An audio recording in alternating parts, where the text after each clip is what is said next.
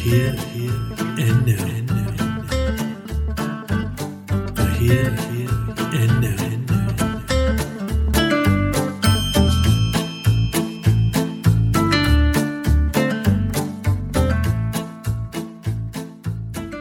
Welcome to this episode of the Here and Now podcast. My name is Dave Mons. I'm a student of psychology and philosophy and a professional pilot. My aim is to share big ideas from science and the humanities to get you thinking and to help you make sense of the world. Last week, we took a look at the Myers Briggs Type Indicator Personality Test and ran it through the mill of scientific validity and reliability. According to a few of these measures, we determined that it wasn't the best measure of personality despite being widely used in organisational settings and for personal understanding and development. But it also raised a few questions regarding personality in general, like is personality really a thing? Or is it just something we use to describe slight dispositions in mood or preference, which are primarily dictated to us by our culture and society? These are interesting questions, and it's worth exploring them in more detail, so consider this an episode in which the cart pushes the horse. It'd be useful to first define what we mean by personality. Here's one definition it's an individual's characteristic pattern of thought, emotion, and behavior, together with the psychological mechanisms, hidden or not, behind those patterns. So we could think of personality as something that informs our emotions, our cognitions, and the expression of them. There's a particularly important distinction to make here, and that is to isolate personality from the related terms of temperament and character. Temperament is often confused with personality, but we could think of it as something that we're born with, as we'll discuss, a significant component of personality is genetic and remains relatively unchanged throughout our lives, and so we call that temperament. But as we grow and learn and experience the world through myriad social, cultural, and environmental forces, our temperament is shaped and moulded and added to. These influences help to determine our character. The result of temperament and character is personality. So, personality is really a combination of both biology and the environment. Now, Meyer and Briggs and their predecessors certainly did believe in personality as a construct, and they set about teasing out its unique characteristics. Is it infinitely variable, or are there similarities in the ways that people seem to think, act, and behave? Myers Briggs offered one starting point for answering this question through their four factors. For instance, introversion and extroversion is a pretty clear construct that varies between people, but how about intuition versus sensing? Now the concepts become vaguer and more tenuous, but they still represent certain ways that we can describe the way people are in the world. If simply describing all the ways that we can be different leads us to personality, then how many ways are there, and does it even make sense to do it that way? Let's say we make a list of every possible personality trait that we can think of happy go lucky, punctual, grumpy, arrogant, friendly, engaging, you name it. Make a long list of adjectives that we might use to describe ourselves or others. Would this tell us many things or a lot of the same things over and over again? Is a happy go lucky person also often a caring person or an outgoing person? Is a person with a sallow disposition often extremely punctual and attentive to details? Are we really just getting caught up in language and not even thinking about personality at all? One of the founders of the field of personality psychology took this question and ran with it. His name was Gordon Allport, and ironically, he felt people were so diverse and unique that they could not be categorized according to narrow dimensions, but rather described only according to specific traits. So he sat down with a dictionary and he made a list of every trait descriptor he could find. And when he was done, he had a list of 4,500 of them. Interestingly, Allport, like a lot of philosophers and psychologists who came before him, knew there was value in language. How we describe things tends to create the very concepts which the words represent. Think of words in other languages which you've heard of which don't translate well to English. Zeitgeist is one from German, and it's something of a cliche today. It means the feeling or spirit of a time. Or wabi-sabi from Japanese, which represents something like finding beauty in imperfections. These words represent something like a sunset where a picture paints a thousand words. They are really a thousand words with, embedded within a few words which represent a feeling, an emotion, a moment.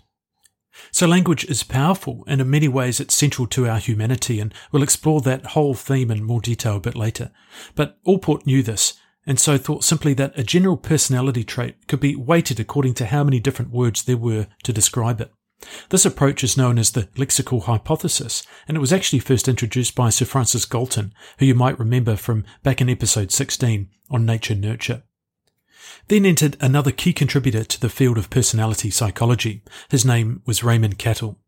Cattell really changed the game for psychometric testing. His key contribution was to apply a statistical method known as factor analysis to understanding personality traits. I introduced this uh, briefly in the last episode. It's a complex concept, but essentially factor analysis is a tool used for summarizing relationships between a set of variables. Things like if a value is high for variable x, then also tends to be high for variable y, so we could say they are related and are actually measuring the same thing. If we do this with a large number of variables, then we begin to see those that are closely related, and we can come up with a higher order factor, which uh, those variables all fall under, which are explained by that factor. This is precisely what Cattell did for personality testing. He used factor analysis to make this into something empirical and verifiable with the scientific method. Cattell took Allport's list of 4,500 different words for personality traits and he first reduced them down to 171 distinct traits to which he then applied factor analysis to, to find the relationships between them. These 171 words then became 16 dimensions of personality, which coincidentally was the same as Meyer and Briggs found, uh, although the dimensions are different. Cattell considered each of these dimensions as a bipolar scale of opposites. For example, one dimension had reserved at one end and outgoing at the other, and another had uh, humble on one end of the scale versus assertive at the other. Around the same time, another psychologist by the name of Hans Eysenck was also studying personality and he proposed a theory based on just two high order personality traits introversion, extroversion, and neuroticism, stability. Later on, he added a third, which he called psychoticism. He called these super traits, and they represented distinct subtraits similar to the different variables that fall under the factors found by Cattell.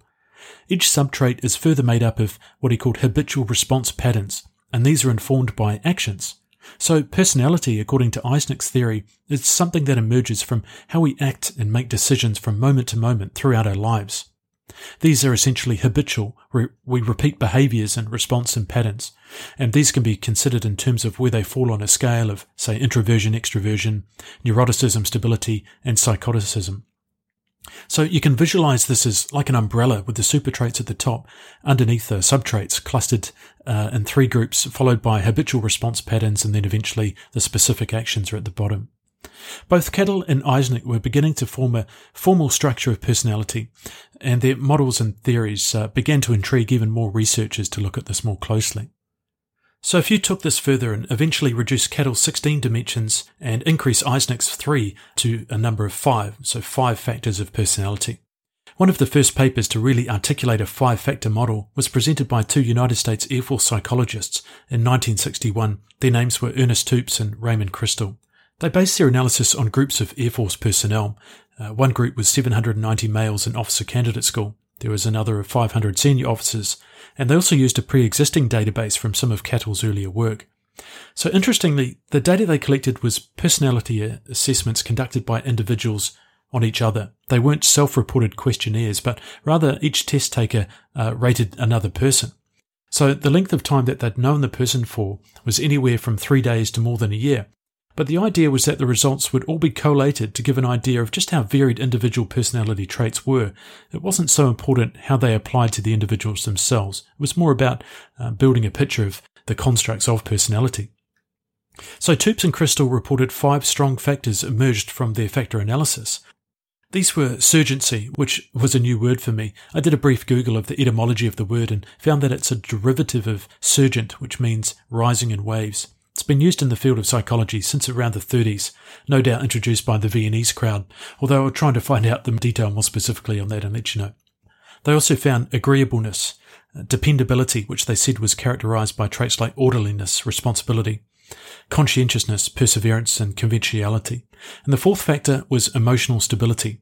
The fifth was culture, which they defined as an inquiring intellect. So this study was pivotal in personality theory, but it went relatively unnoticed for another three decades. It was only in the 1980s that researchers began to see the significance of a five factor model, and finally, around 1990, a psychologist at the University of Hawaii named John Digman published a paper proposing a grand unified theory of personality, in which he named the five factor model. However, it was about 10 years earlier that another researcher by the name of Lewis Goldberg had first coined the term the Big Five to describe the distinct personality traits that continued to emerge from repeated studies of personality. So this is not to say that the five factor model hasn't been subject to differing interpretations, and this is one of the reasons the model has become so widely accepted today. Something like five different sets of researchers came to the same conclusions quite independently of each other. The precise terminology and naming conventions differed slightly, but the big five was essentially the same. The various terms were eventually harmonized into the five factors we know today, which are very similar to those originally proposed by Tupes and Christal. They're easily recalled using the acronym OCEAN, which stands for openness, conscientiousness, extroversion, agreeableness, and neuroticism. We'll explore each of them now, but I don't want to get too bogged down into just reciting a list. You can look into the specifics by following the links in the show notes, but here's a brief overview. Openness refers to openness to experience. In many ways, this is the same as the measure of culture Tupes and Christal identified. It describes people who are intellectually curious, they're interested in art, philosophy, and literature. People high in openness are sensitive to beauty and aesthetics and also open to emotion. You might think of these people as self actualizing, they're creative and maybe risk takers. So it's no surprise that people high in openness are often entrepreneurs. Conversely, people low in openness are not comfortable in constrained environments or underneath power hierarchies.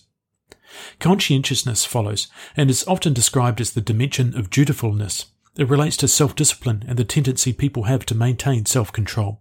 Those high in conscientiousness like to plan things in advance, while those low in conscientiousness prefer to act spontaneously. It also describes how reliable people are and how closely they attend to detail. Next comes extroversion, which we all know well by now, especially from the last episode.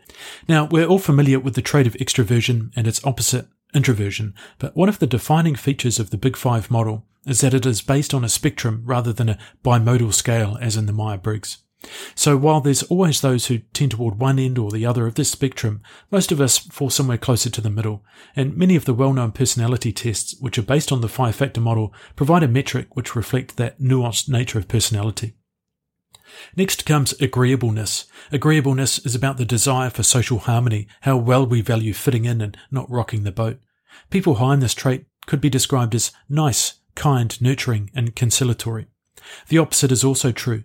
People low in agreeableness tend to be more skeptical, dominant, and competitive. And finally, there's neuroticism. This is the tendency to be more emotionally reactive and vulnerable to stress. People high in neuroticism are less resilient. They tend to take a negative view of situations and are higher in anxiety, anger, and depression. People who are generally calm and emotionally stable tend to score lower on this scale. So there you have it. That's the five factor model. An important point to note here is that it is a model. It's not a theory. And that's probably one of the main criticisms of it. As a model, the Big Five offers no explanation for why people tend to be one way or another, nor is it predictive of behavior. All it has really achieved is to categorize the majority of adjectives used to describe human behavior into these five bipolar scales, which we can then use to determine how much of one or another makes us up. As widely recognized as the model is, it is just a model. It's a starting point for further research and adaptation to more utilitarian settings.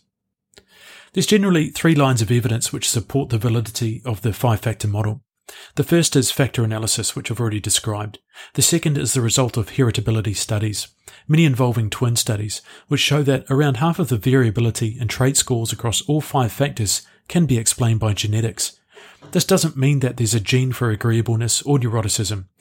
Traits are polygenic. There are many genes which contribute to certain attributes, including personality.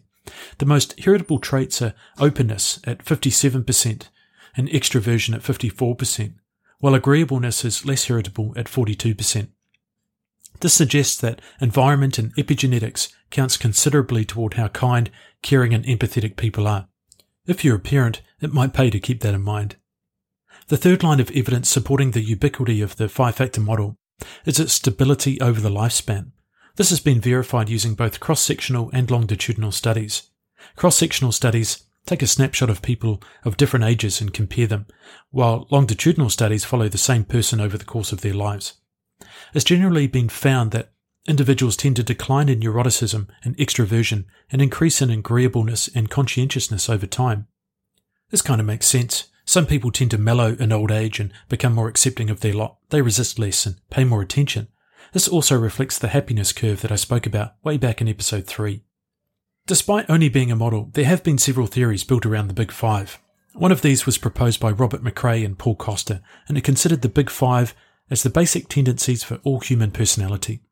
They reasoned that we're all biological beings of the same species, we're from the same genotype.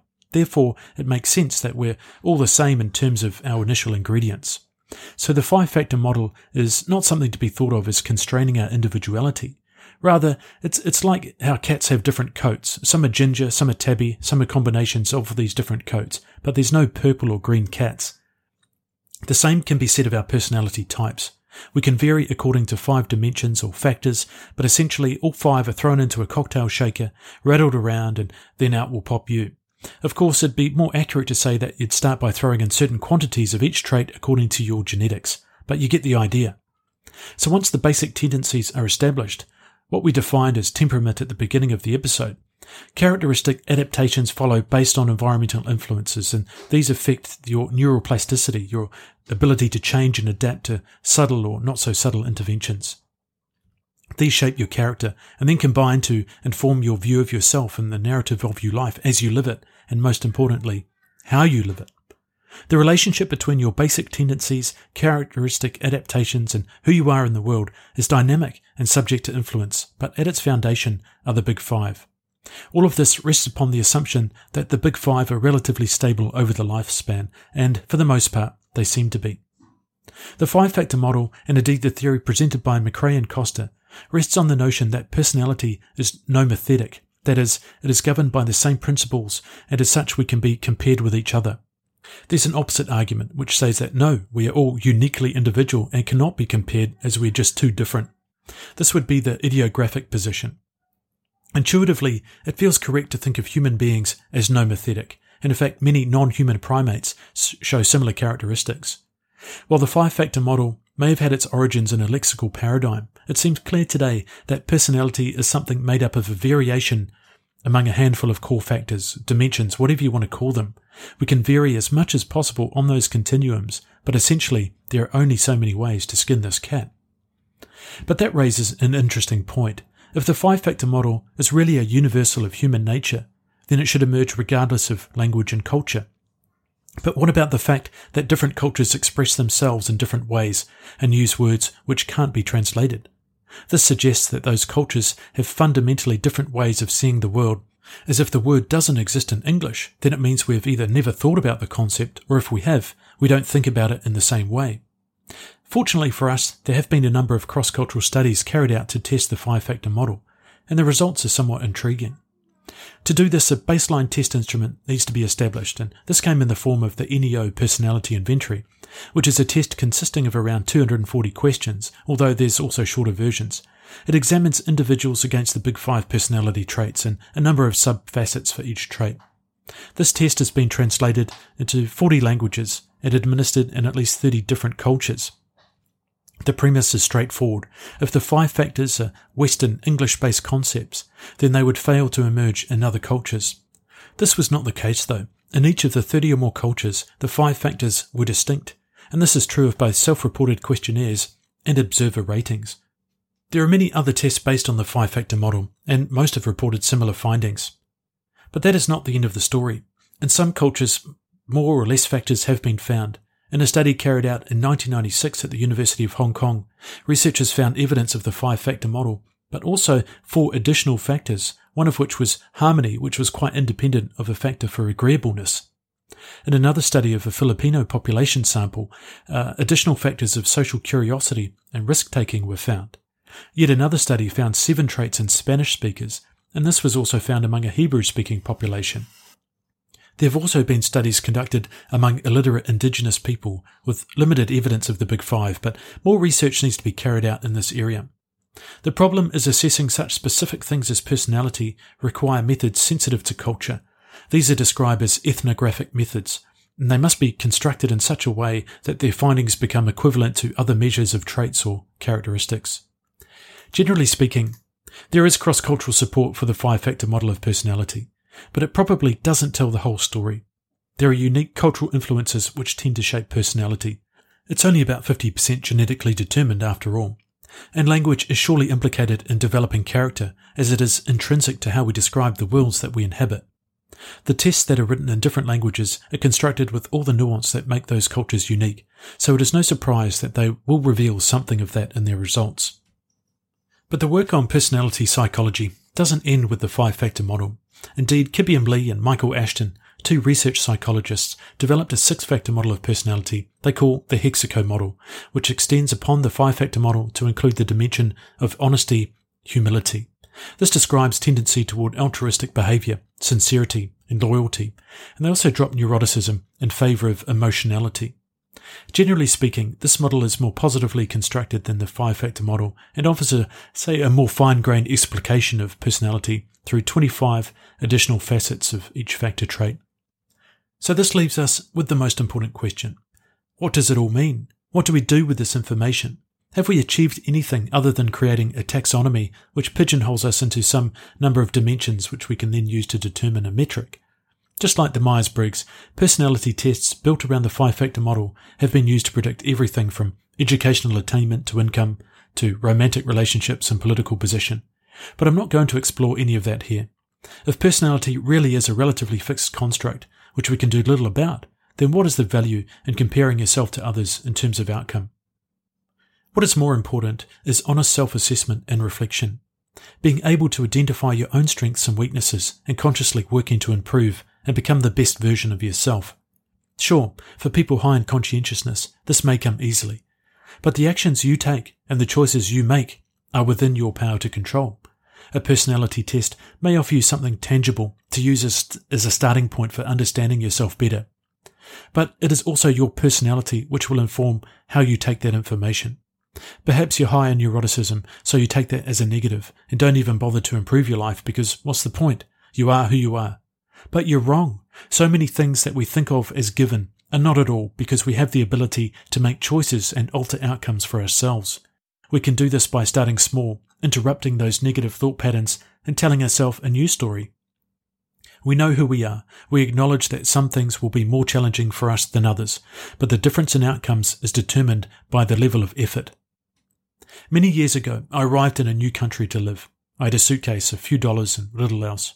I didn't speak the language. I didn't know anything about the culture or customs.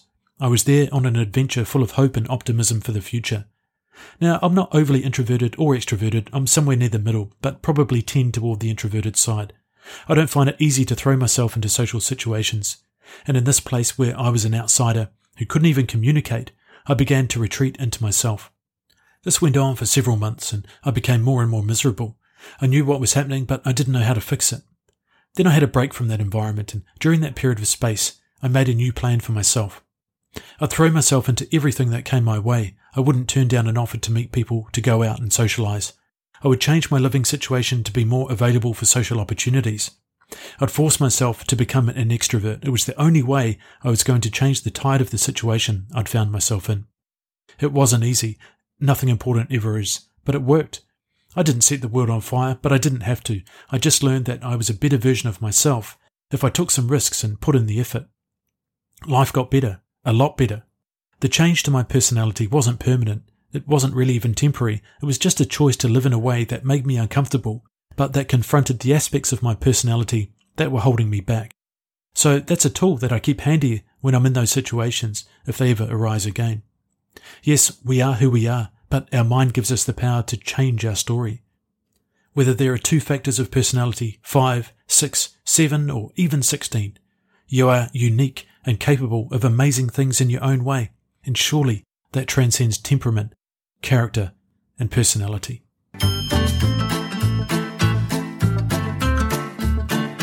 Thanks for listening to this episode of the Here and Now podcast. You can find us on Facebook at the Here and Now podcast or Twitter at Here Now podcast. If you haven't already, please subscribe to keep up to date with all of the latest episodes. And if you want to support the podcast, you can find us on Patreon or leave a review at the Apple Podcasts app. you can reach out to me via the pages or email the here and now at gmail.com. Thanks for listening, and we'll see you next time.